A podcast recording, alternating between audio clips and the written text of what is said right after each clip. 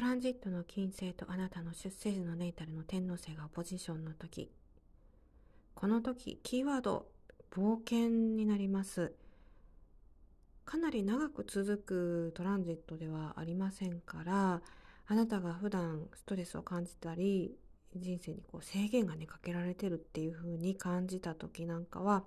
えー、このトランジットをうまく使ってちょっとした冒険に、出ていただきたいかなというふうに思います。それは人に会うことでもいいしなんかこう新たなワクワクすることをやってみるっていうことでもいいですね。あのイライラするとかそういったことあるかもしれないけどそういったことにあんまりとらわれずに自分がやりたいことに突き進む、えそんなトランジットになります。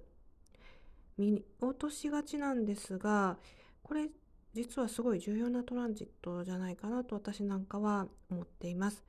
えー、みんないい子をね、えー、やりますからね。これはまあ大人に多いと思いますけれど、えー、まあ、そういう大人に育てられるから子供も同じようになっていくんですよね。えー、ぜひ冒険をしてみましょう。